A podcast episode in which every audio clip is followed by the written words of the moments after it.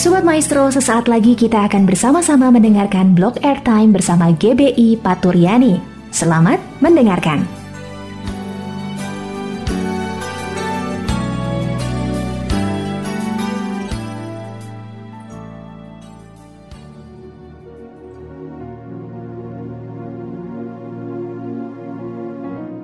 Shalom Sobat Maestro yang kasih Tuhan, kita berjumpa lagi dalam acara Suara Paturyani Kali ini kembali bersama saya Albert Ferdian yang akan menyampaikan firman Tuhan.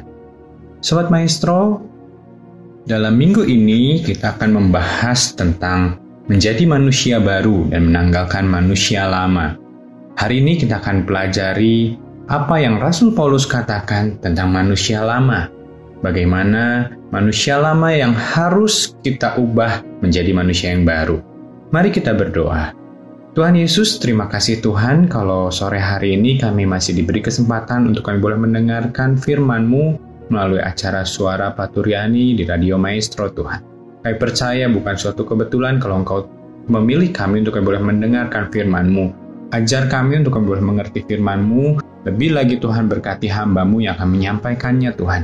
Dan kiranya suaramu yang boleh diperdengarkan Tuhan dan firman boleh mengubahkan setiap kami kami boleh mengerti dan memahami untuk kami boleh hidup menjadi manusia baru seperti yang Engkau kehendaki. Kami menyerahkan semua ke dalam tanganmu Tuhan, hanya di dalam nama Tuhan Yesus Kristus. Haleluya. Amin. Sobat Maestro, mari kita buka di dalam Efesus 4 ayat 19. Efesus 4 ayat 19. Perasaan mereka telah tumpul, sehingga mereka menyerahkan diri kepada hawa nafsu dan mengerjakan dengan serakah segala macam kecemaran. Kali ini kita akan fokus membahas Efesus 4 ayat 19, di mana Rasul Paulus mencatatkan setidaknya ada tiga ciri manusia yang hidup dalam kebiasaan lama, sebelum mereka mengenal Allahnya, manusia lama. Yang pertama dikatakan di dalam Efesus 4 ayat 19 tersebut adalah perasaan mereka telah tumpul, perasaan yang tumpul.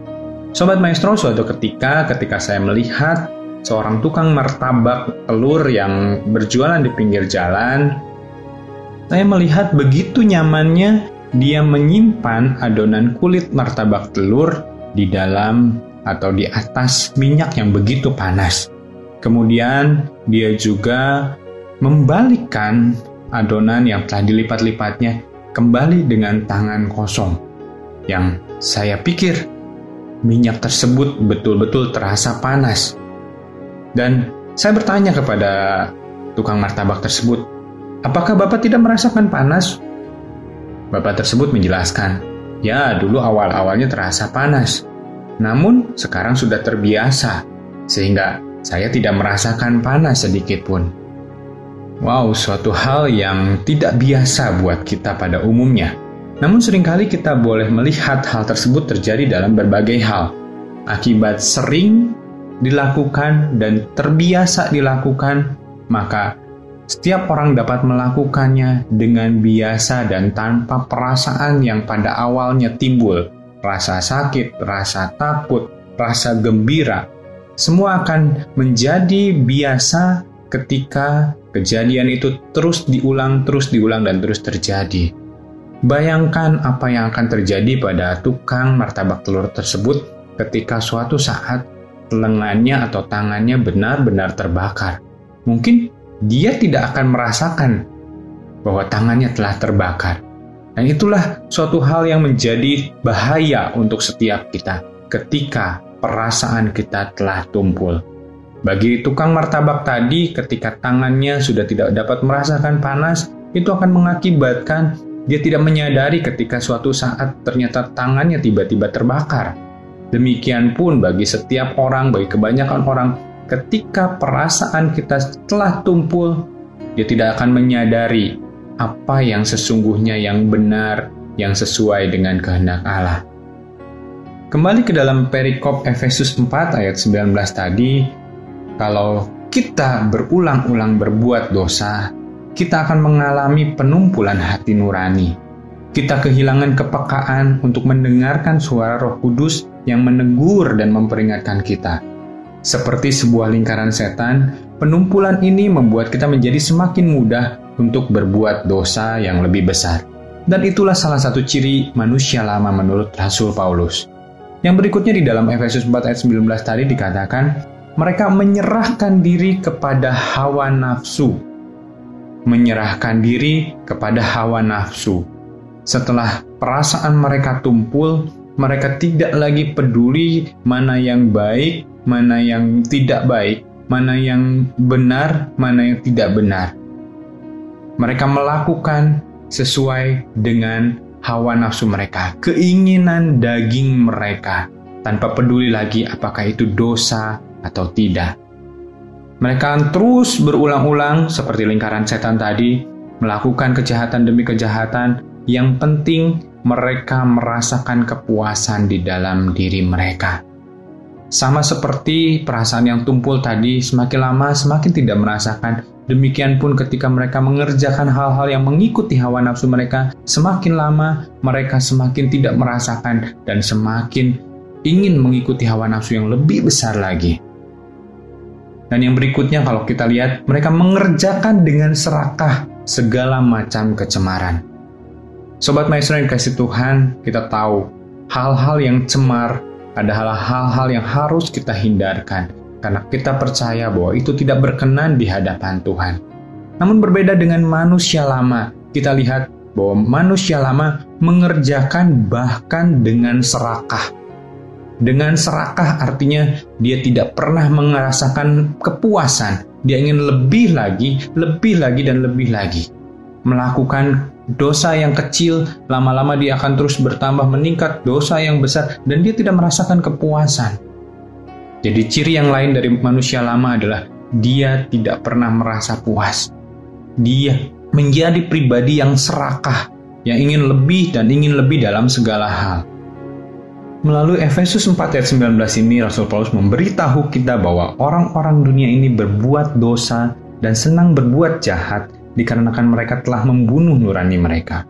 Mereka tidak hanya membiarkan nuraninya ditipu dan diperdaya oleh pendusta, namun mereka sendiri secara aktif menyerahkan nafsu dosa dan serakah dalam kecemaran. Ketika seseorang berbuat dosa dan kejahatan, maka nurani dan perasaan-perasaannya terhadap kebenaran mulai terkikis, dan lambat laun, bila terus dibiarkan, akan menuju pada nurani yang mati. Di ayat selanjutnya dikatakan, ayat 20, tetapi tidak demikian dengan kamu, Paulus berkata kepada orang percaya di Efesus, dia menyatakan dengan tegas suatu komparasi yang tajam antara orang yang tidak mengenal Allah dengan orang yang telah hidup dalam pengenalan akan Allah. Orang percaya di Efesus telah belajar mengenal Kristus, dan konsekuensi hidup dari pengenalan akan Kristus adalah hidup dalam kebenarannya. Mereka memiliki perasaan dan nurani yang telah diperbaharui oleh Allah, taat dan peka pada pimpinan Roh Kudus untuk melakukan kebajikan. Bagaimana dengan kita saat ini? Apakah perasaan kita telah tumpul sehingga kita tidak lagi merasakan ada peringatan ketika kita berbuat dosa? Atau bahkan kita hidup seenak kita. Kita hidup sesuai dengan hawa nafsu kita, kita mengikuti dan dikendalikan oleh hawa nafsu kita atau bahkan kita hidup di dalam kecemaran dan mengerjakan dengan serakah segala macam kecemaran, Mari saat ini, kalau kita merasakan hal-hal yang seperti itu, kita masih hidup di dalam manusia lama kita, mari kita datang kepada Tuhan. Kita minta ampun kepada Tuhan, dan kita mau berkomitmen untuk kita boleh menjadi manusia baru sesuai dengan kehendak Tuhan. Mari kita berdoa.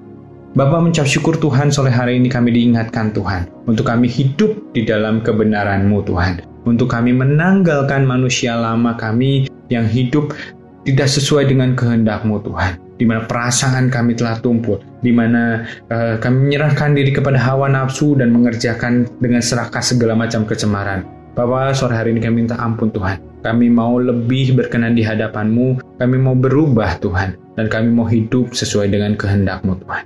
Ajar setiap kami untuk kami boleh mengerti kebenaran firman-Mu, ajar setiap kami Tuhan untuk kami boleh berubah sesuai dengan kehendak-Mu Bapak. Terima kasih Tuhan, kami serahkan semua ke dalam tangan-Mu. Kami berdoa mengucap syukur hanya di dalam nama Tuhan Yesus Kristus. Haleluya. Amin. Sobat Maestro, demikian suara Paturiani sore hari ini. Saya Albert Ferdian undur diri. Tuhan Yesus memberkati.